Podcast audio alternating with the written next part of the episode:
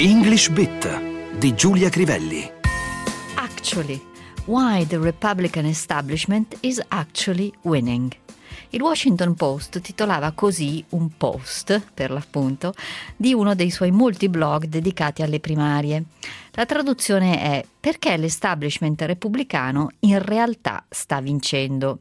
Sulla parola establishment forse c'è poco da aggiungere perché è una delle tante espressioni che molte lingue europee, tra le quali l'italiano, hanno adottato per indicare la classe dirigente di un certo settore. In questo caso si parla di quella del Grand Old Party, il GOP, cioè il Partito Repubblicano. Più interessante e curioso l'avverbio actually, che è anche un false friend. La traduzione infatti non è attualmente, ma in realtà. Così come actual, l'aggettivo, significa vero, autentico e non attuale.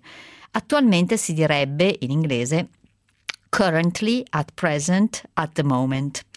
Vediamo qualche esempio, sia per l'aggettivo sia per l'avverbio. I need the actual figures, not an estimate. Ho bisogno di dati reali, non una stima. Oppure, You were friends and then had a terrible argument. What were the actual words of your ex-friend?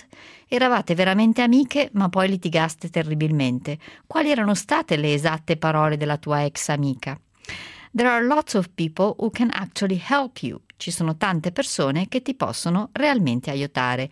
Notiamo qui l'uso di lots of, un sacco di, potremmo tradurre un po' gergalmente, tanto che a volte alla fine di una lettera si scrive lots of love, con molto affetto, amore.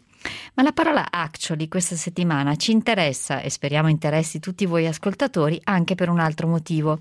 Da giovedì scorso e fino a giovedì 26 maggio con il Sole 24 ore sarà in edicola English Actually, un corso d'inglese un po' diverso dai soliti e ciascuna uscita sarà dedicata a un tema. Il primo è il cinema, giovedì prossimo toccherà scienze e tecnologia e per chi vuole è prevista un'interazione carta web all'indirizzo www.sole24ore.com slash English Actually si troveranno ogni settimana tracce audio che integrano i contenuti dei fascicoli dove ci saranno molti articoli tradotti da giornali americani e inglesi perché ricordiamolo English is a very rich language. Si calcola che abbia 500.000 lemmi, il doppio dell'italiano.